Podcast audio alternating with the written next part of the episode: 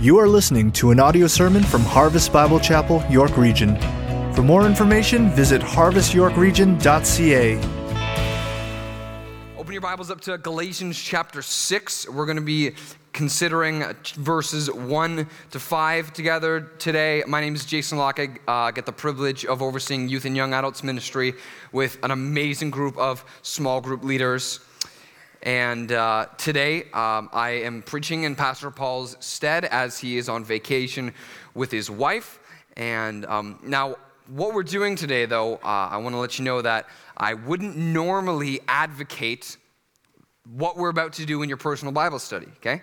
We're jumping in in Galatians chapter six, and uh, Pastor Paul um, is preaching currently through Uh, First Peter, and he's doing it the right way, starting at verse chapter one, verse one, and then just going to the end. Um, if we're not careful, starting at like the end of a book, like we are today, can kind of like be jumping into uh, the last fifteen minutes of, mo- of a movie, having missed the first two hours of it, and you're just sitting around. It's like, who's that? Why is he shooting at him? Is that the bad guy? And everyone's, if you knew, if you came on time, you would have known these things. So in order that we can have a correct understanding of really what's going on here, I'm going to give you a, a brief synopsis of um, the previous chapters of the book of Galatians so that we can really understand the text that we have today. The book of Galatians is actually a letter written to uh, the church of Galatia uh, by a man named Paul, the Apostle Paul. And he wrote to them to uh, correct Um, error that was in the church. There were some people in the church who um, believed in Jesus, yet came from a Jewish tradition, a Jewish background. You might know this Jewish tradition or background is the Pharisees. Um, and the Pharisees had a strict, very strict um, belief that they must follow the law of Moses. They strictly held to the law of Moses.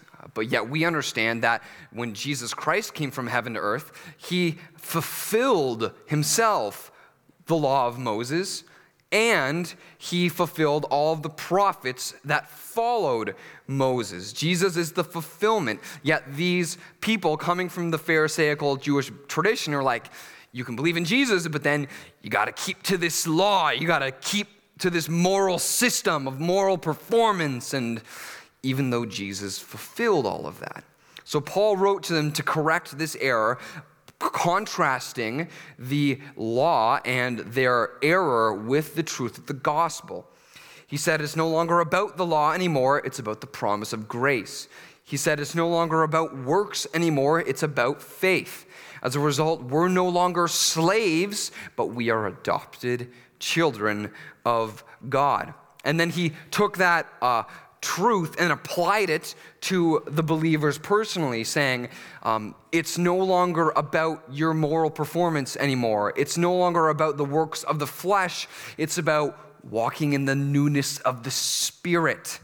And that is the uh, passage you may know as the fruits of the Spirit in Galatians five, which leads us from a personal application to now a corporate, public application in Galatians chapter six, where we're going to understand another contrast of a Christian community that's operating in the flesh and a Christian community community that operates in the Spirit. So understanding this background, um, let's stand in honor of God's word as we read together Galatians six, verse one to five.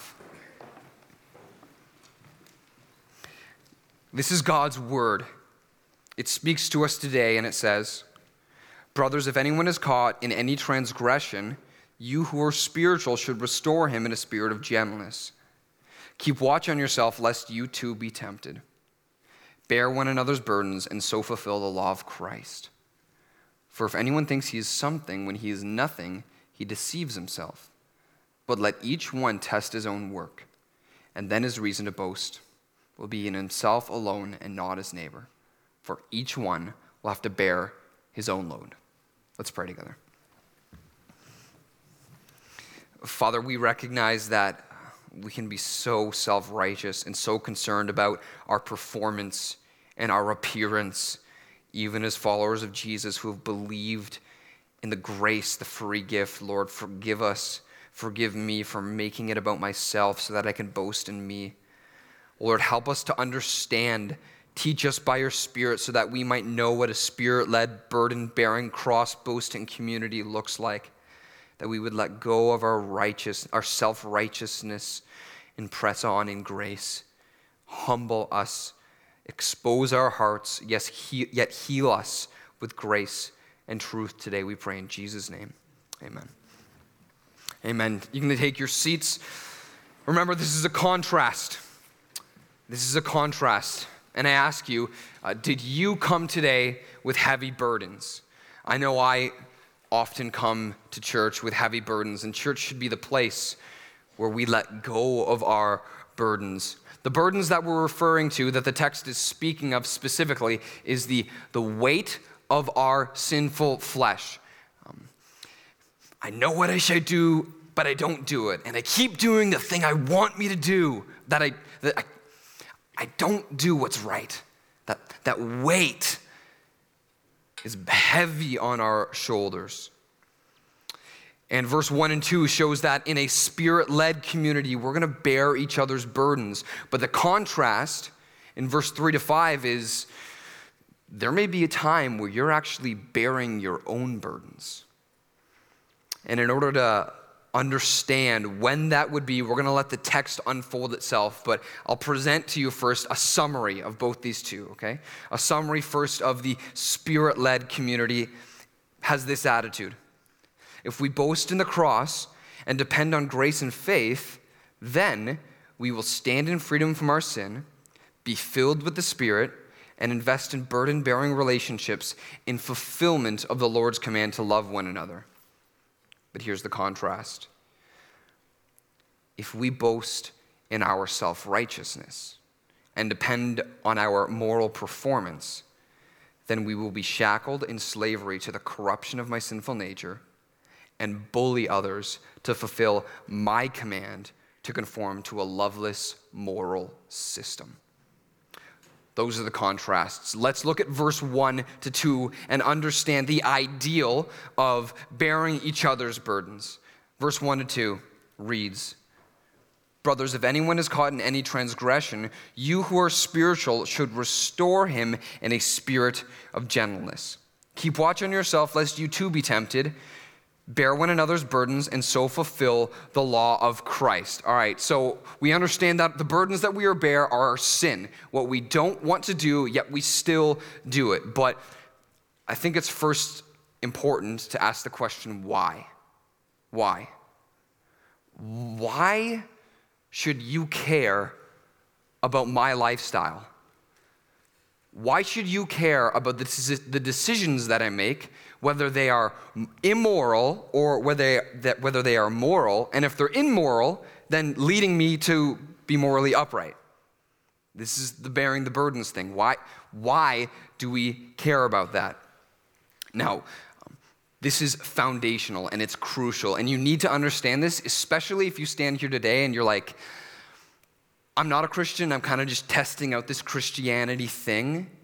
You need to get this. There's a huge misconception about how we gain our salvation, our justification, our mercy from God, the path to heaven, the whatever you want to call it. It's not by moral performance. The people that stood there on the water today did not get there because they reached some level of moral quality or performance. Because the Bible teaches that all of humanity, myself and yourself, we all stand guilty before a holy God. Guilty of our inherited, corrupt, sinful nature, and guilty for our intentional, active, rebelliously lawless lifestyle. Because of our inherited lawlessness and our active lawlessness, we all stand guilty before God, and the verdict has been rendered death. F- physical death, yes, but spiritual death also. But a solution was offered. A solution was offered through Jesus Christ. the Son of God, came from heaven to earth, and he, though we um, corrupt and lawless and guilty under the law, he lived a morally perfect life under the law. Flawless, innocent, blameless, yet he willingly died a criminal's death on the cross.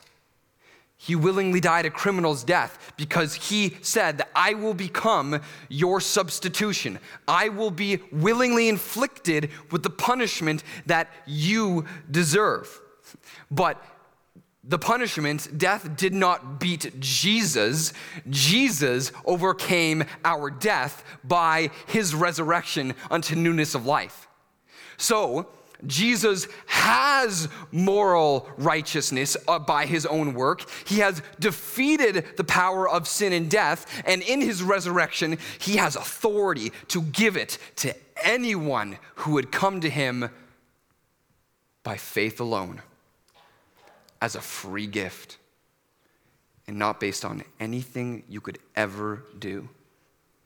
If you today here understand this, you acknowledge your guilt before God, then believe that Jesus died on your behalf and it's enough.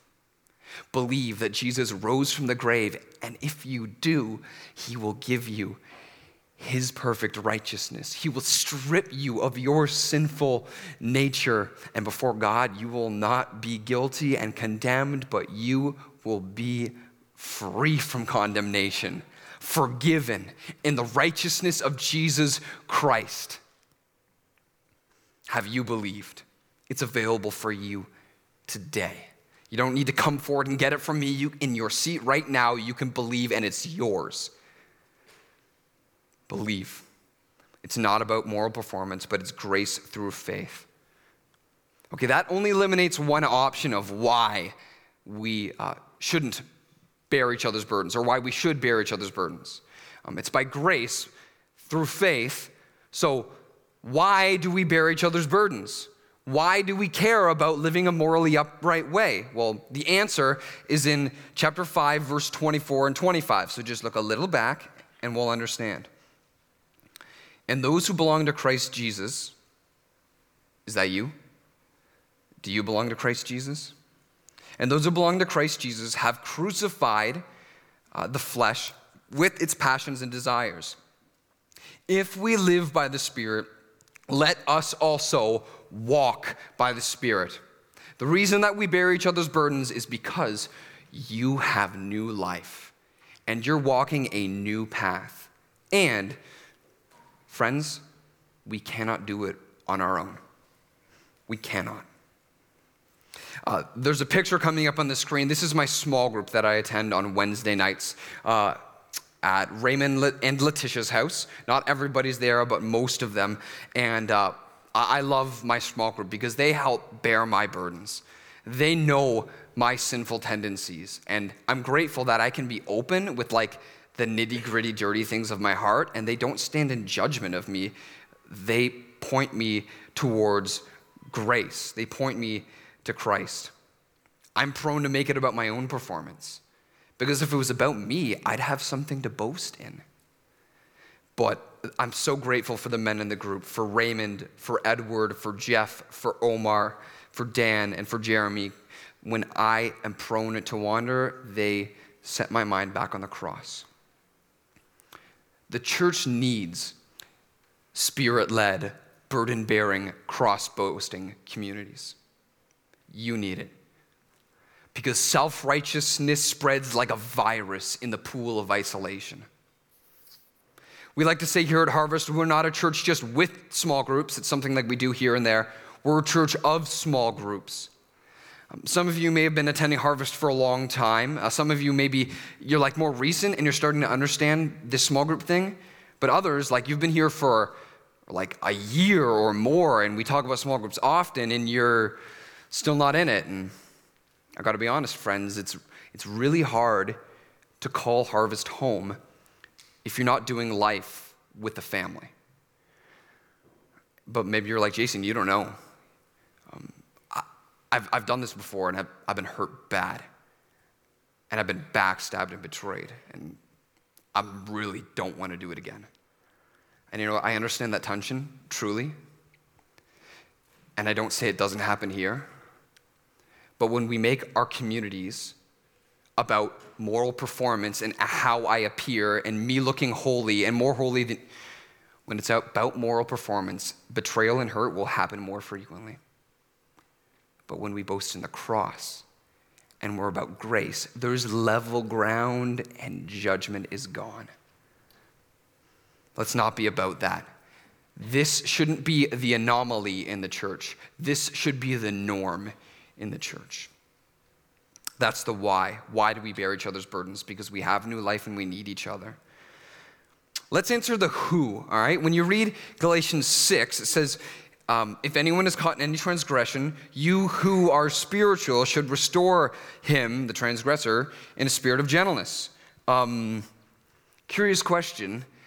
Am I the, the the the transgressor needing my burdens to be borne, or am I the spiritual guy? Because I know my own heart and I know my own mind, and like often I don't feel like the spiritual guy. And maybe you, like which which one are you? Well, chapter five, verse sixteen and seventeen helps us define these roles. So get your eyes back in the text and look at verse sixteen. It says, "But I say, walk by the Spirit, and you will not gratify the desires of the flesh. For the desires of the flesh are against the Spirit, and the desires of the Spirit are against the flesh, to keep, for these are opposed to each other to keep you from doing the things you want to do." I think this helps us understand that um, whether pastor or parishioner, small group leader or small group member, old in the faith or young in the faith, anyone can be the one who needs their burdens to be borne, or anyone can be the one who bears someone else's burdens. Who you are, where you are now, depends on, are you walking in the Spirit? The spiritual person isn't an elite Christian, but it's the one who at the time of need is walking in the Spirit. The transgressor in need of their burdens to be borne isn't an inferior Christian, but the one who at the time of the need is walking in their old sinful desires of the flesh. Which one are you today? I feel a, kin, a kinship to uh, the struggles of the Apostle Peter. Um, the Lord used this man mightily, powerfully to impact the church, but dude had high highs and like low lows, and I totally feel like it can be the same. One of these, uh, this is seen pretty much clearest in Matthew uh, chapter sixteen. Um, in uh, one verse, um, Jesus asks his disciples, "Who do people say that I am?" And, "Well, who do you say that I am?" And Peter responds in such a way that Jesus um, responds to him and says, "The only way you could have known that is if you had direct revelation from the Father himself." Like, high, high. Seven verses later, Jesus says, uh, hey, soon I'm going to die on the cross. And then Peter pulls him aside and is like, "No, Lord, don't say this." And then Peter responds to him in such a way as, "The only reason that you would say that is if you were being led by the devil." High highs, low lows. The Lord used him powerfully, but I, I can feel that. There are times where I am in desperate need. There are times where I can offer help for those in need, and you are the same. Where do, where do you find yourself today? Don't hide your burdens. Let's bear our burdens. Luckily for us, the Bible not only answers why and who, but it also gives us direction with how, okay? How. And again, the answer is in verse one. "Brothers, if anyone is caught in any transgression, you who are spiritual should restore him," how? "In a spirit of gentleness. Keep watch on yourself, lest you too be tempted." How do we bear each other's burdens? Write this one down. Number one, with the goal of restoration, okay? Restoration is being brought back to uh, a right place. In this circumstance, the wrong place would be walking by the flesh and my sinful desires. The right place is walking by the Spirit. And how do we do that? How do we get someone back to the Spirit? Well, if you see a brother wandering, If you see a sister wandering, help them fix their eyes back on the cross. My wife and I uh, got married this past summer and got went on a honeymoon to Jamaica, and we went on this really cool excursion, went ATVing and horseback riding in one day. And I thought I was like, it's my third time horseback riding, but if there was like a chart a graph of how I'd been doing my three times, like it just went like, phew. Like, I did so good this time. I did good at, I think I did good at least, riding the horse, because like, I held the reins real tight, right? And if the horse wanted to go this way, I'm like, uh-uh, we're going this way, right? And I would kick it, and then we would go. But those who weren't doing well, they weren't holding the reins tight, they were holding the reins loose. So that when the horse's head turned, they were just like, why aren't you going? And then it would go off its own way. It's like, obviously, the, deci- the re- what you do is hold the reins tight, pull them back in, right? Otherwise, it's just going to eat every blade of grass it sees. And guess what? It's the same with our hearts. If our eyes are not fixed on the cross, then your, your eyes will go to gratify whatever it sees. Your body will satisfy it with itself with the first thing that it craves. And your ego will just be propped up with whatever will boost it. And when you see a brother, when you see someone wandering off to gratify their flesh, gently get your eyes back on the cross. You're dead to these things. Get your eyes back on the cross. How do we bear each other's burdens? With a goal of restoration. How? Write this down also. With a spirit of gentleness. It says, you who are spiritual, restore him in a spirit of gentleness. Do me a favor and turn your Bibles to John eight, okay? John chapter eight. This is the only place uh, we're really going other than Galatians today. Uh, but we're going here because John eight shows us a perfect picture of gentleness expressed in Jesus' life by grace and truth. In John chapter one, verse seventeen, uh, it says that the law came through Moses, grace and truth came through Jesus Christ. We're in eight, verse seven. I'll give you a brief summary of verse one to six. So these Pharisee people don't like Jesus, and they want to test him to throw him off his high, you know, he's God, and they want to test him. All right, bad place to start anyway, but they do it anyway. So they find a woman, uh, maybe even laid a trap for a woman who's caught in adultery, and then bring her and throw her before Jesus, and with rocks raised in the air says, the law says we should condemn this woman to death. What do you say, Jesus? I love how Jesus responds. First, he just levels the playing field. Grace does that. Grace levels the playing field. Verse seven. As they continued to ask him, he stood up and said to them, let him who is without sin be amongst the first to throw a stone at her. And once more he bent down and wrote it on the ground. But when they heard it, they went away one by one, beginning with the older ones. And Jesus was left alone with the woman standing before her. He levels the playing field, and then he speaks truth and grace. Verse ten. Jesus stood up and said to her, woman, where are they? Has no one condemned you? She said, no one, Lord. Jesus said, neither do I condemn you. Go, and from now on, sin no more. Here's what grace and truth does. Grace pronounces to someone they're standing in the righteousness of Christ.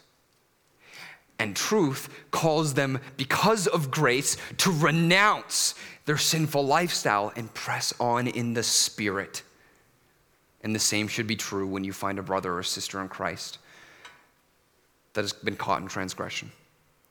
Remind them, you are a new creation in Christ. It doesn't matter how deep your sin is and how hard you try. It's based on what Jesus did. So because of that, go away from that into your newness of life. Bear burdens with the goal of restoration, with the spirit of gentleness, finally. Bear burdens with a humble caution. Back in Galatians six. It says, keep watch on yourself, lest you too be tempted. At this moment, you might be the person, and I pray you are, who restores someone with the spirit of uh, gentleness. But don't think highly of yourself. because tomorrow you could be the one caught in transgression who needs restoration. Have humble caution. Why? Why do we bear each other's burdens? Because we have new life and we need each other. How? Or excuse me, who? Any one of us can be the transgressor. Any one of us can be the restorer. Walk in the Spirit. How? With the goal of restoration, with the spirit of gentleness, and with humble caution. This brings us to the contrast, verse three to verse five. Um, and it demands us to ask, like, let's let's read it and see. It's it's so different. Verse three, for if anyone thinks he is something when he is nothing, he deceives himself. But let each one test his own work, and then his reason to be bo- to boast will be in himself alone and not his neighbor, for each will have to bear his own load. Verse three says that in a spirit-led community, we're bearing each other's burdens. And then verse five says somehow we get a, a contrast where there may be a time where you are left to bear your own burdens. So the question is, when? When would this be? Verse one and two is God's design for spirit-led, burden-bearing, cross-boasting relationships. This should be the norm, not the anomaly. But there is a time when we have to bear our own burdens. Remember that summary that I mentioned at the beginning. This is it. You will bear your own burdens when? If I boast in my self-righteousness and depend on my moral performance, then I will be shackled in slavery to my sinful nature and bully others to my command to conform to a loveless moral system. That's when we will bear our own burdens. Is that you?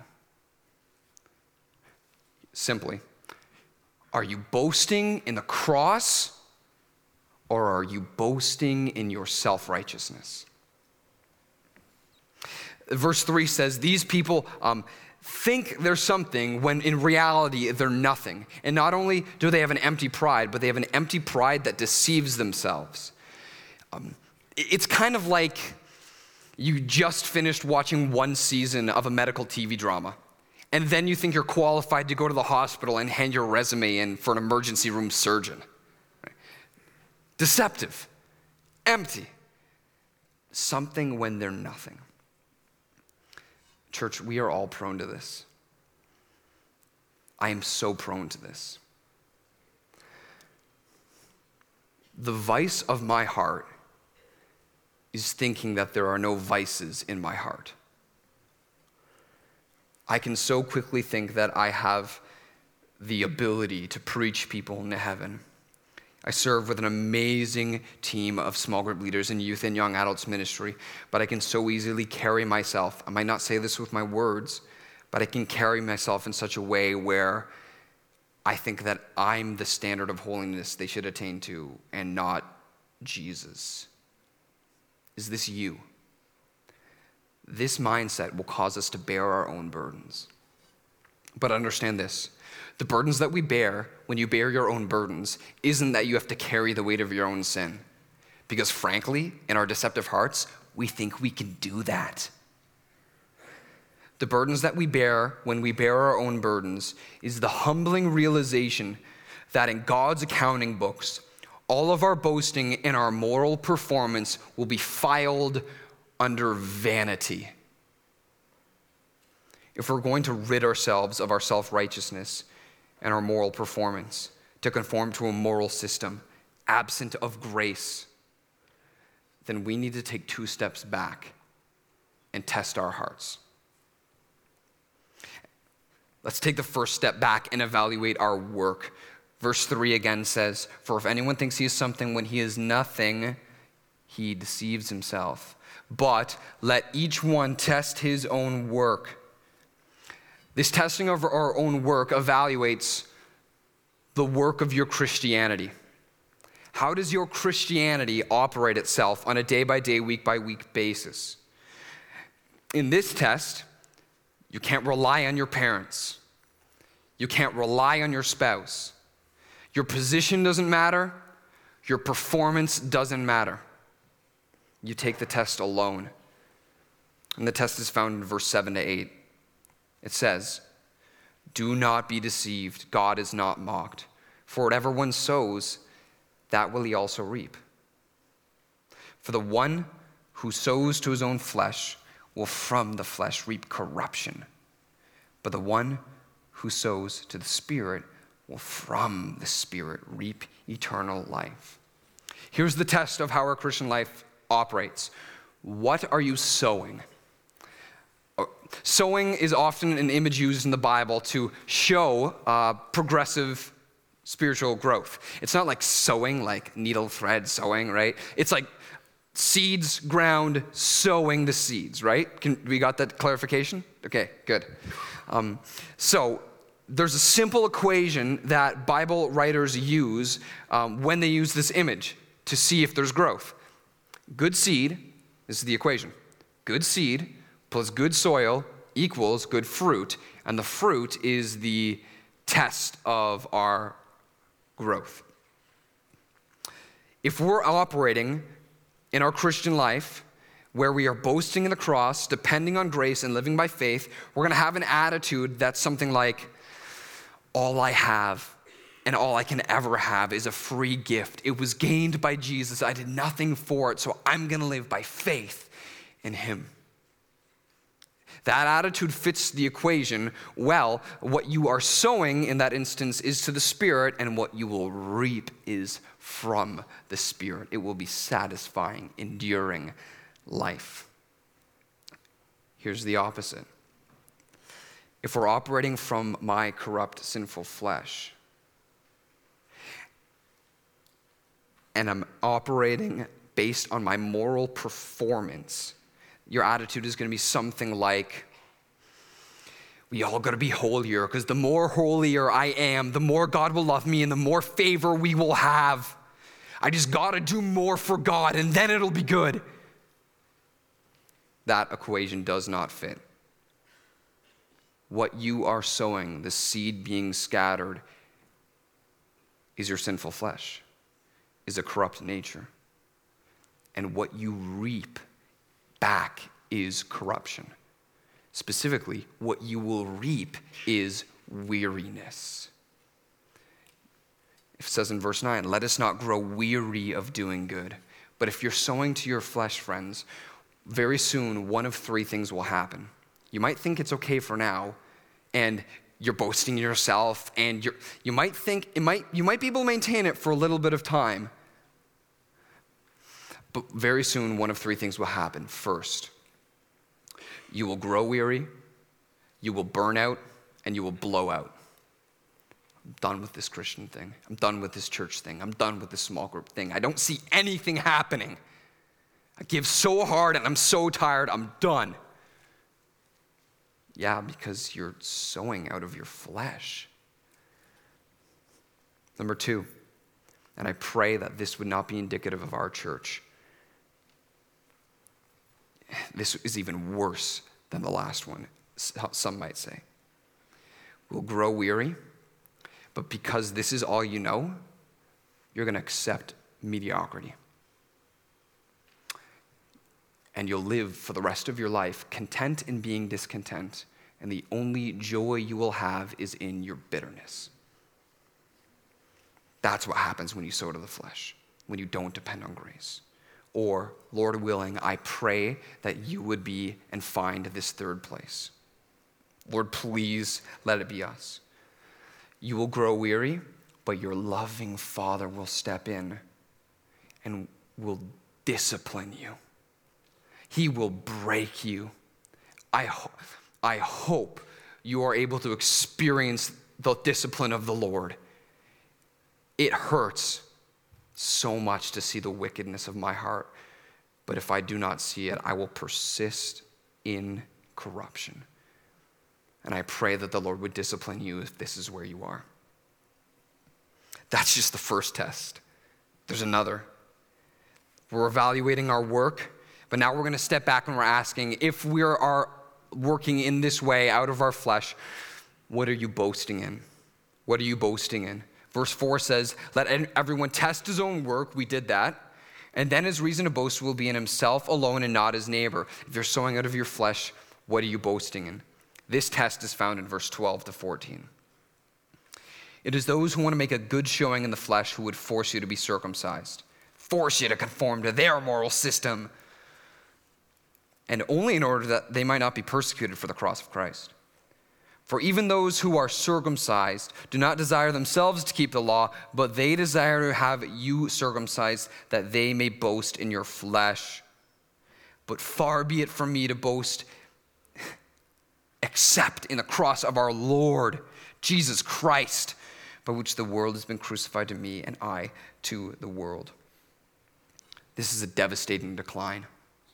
Not only, if this is true for you, not only are you Uh, in an empty pride that deceives yourselves, but you're sowing corruption, and you will reap corruption. And what you're boasting in is your flesh. I'll say it another way. If you sow to corruption and you're maintaining this and you're proud of it, you're boasting in the anti-gospel. I hope if you hear that, you would recoil in your heart like, no, no, no, no, no, no. I'm not boasting in myself. I'm not boasting in the anti-gospel. I'm I'm working as hard as I can, I'm, I'm, but I want to boast for G. You might not say it with your words. I definitely did when I didn't find myself in this place. But what you don't say with your words, you prove with your actions. How many of us consider that we have attained to a level of spiritual elitism that when a brother is caught in transgression, our first response isn't for the restoration, but judgment on them because they can't match our level of holiness? How many of us tell others that they should be reading their Bibles, but we are rarely abiding in Jesus ourselves? How many of us act like we have a sincere love for one another with our facial expressions and our words? But in our minds, we criticize minor details about their character and appearance to make ourselves look better. How many of us try so hard to pray so eloquently in public, but are silent when we are in private? Do these actions reflect your heart? It may be that you are boasting in the anti-gospel. Church, this is a passage of contrasts. Verse three to five, the reality of it is so heavy. If I boast in my self-righteousness and depend on my moral performance, then I will be shackled in slavery to the corruption of my sinful nature and bully others to conform to a loveless moral system. This may be true for you today, as it has been of mine, of me. But I believe in better things for our church. I have hope for you who are in Christ Jesus if you find yourself in this place today. If you are preaching the anti-gospel to yourself, if you are operating in verse three to five and you know you want to be in verse one to two, then you desperately need your mind saturated and renewed in Galatians chapter two, verse nineteen to twenty-one. So please turn your Bibles just two pages over to the left, and we're going to bathe ourselves in this gospel truth together. Lord, give us relief, give us peace, give us hope in the strength of grace. Paul says in Galatians two, for through the law, I died to the law so that I might live to God. Verse twenty, I have been crucified with Christ. It is no longer I who live. It's no longer Jason Locke who lives, but Christ who lives in me. And the life I now live in the flesh, I don't live by moral performance. I live by faith in the Son of God who loved me and gave himself for me. I do not nullify the grace of God, for if righteousness were through the law, then Christ died for no purpose. Saturate your mind in this. Get your Bible out and highlight it today. Put it to memory. Remember, brother in Christ. Remember, weary sister. You have died to the law. You have died to the need to perform to a moral system. Your standing doesn't depend on you. It's been earned and won and will always be maintained by the finished work of Jesus Christ. You are alive in Jesus Christ, and Jesus Christ is alive in you. So you need not sow to the flesh anymore, but sow from the Spirit. Because Jesus is alive in you, you live by faith, by the faith in the one who loves you. Maybe you just need to hear this today. The one who loves you despite how much you failed. The one who loves you despite how hard you tried but can never reach it. He's won it. He loves you. I live by faith in that. For the sake of your own faith, for the sake of your small group, for the sake of our church, for the sake of the gospel, do not try to void faith by the means of your self-righteousness and moral performance. Let your boast be in the cross. If we boast in the cross and depend on grace and faith, then we will stand in freedom from our corrupt nature, filled with the Spirit, and we will invest into burden-bearing, Spirit-led, cross-boasting relationships in fulfillment of Christ's command for us to love one another. Church, let our boast be in the cross alone. Stand with me and let's pray together.